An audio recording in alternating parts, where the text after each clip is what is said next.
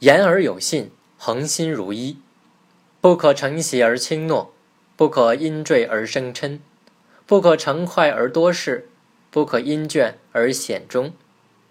这段话的意思是说，不能因为自己心情高兴就轻率地做出承诺，不能因为借着醉意而乱发脾气，不能因为一时冲动而惹是生非，不能因为精神疲倦而有始无终。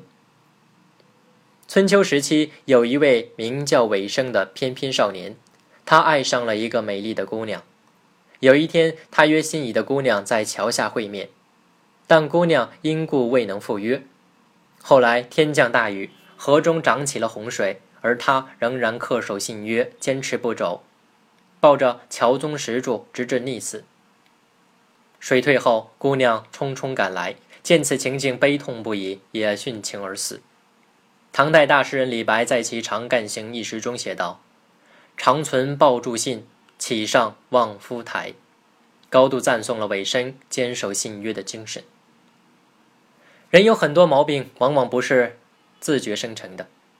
高兴时有求必应，轻易许诺，于是奸小之辈往往投其所好，察其所喜，并有意制造一个让人高兴的环境，通过各种手段来等待轻诺。本条这四句是提醒人们要保持冷静和克制的态度，是一个人能够成就大事的必要条件。这在政治生活中尤为重要。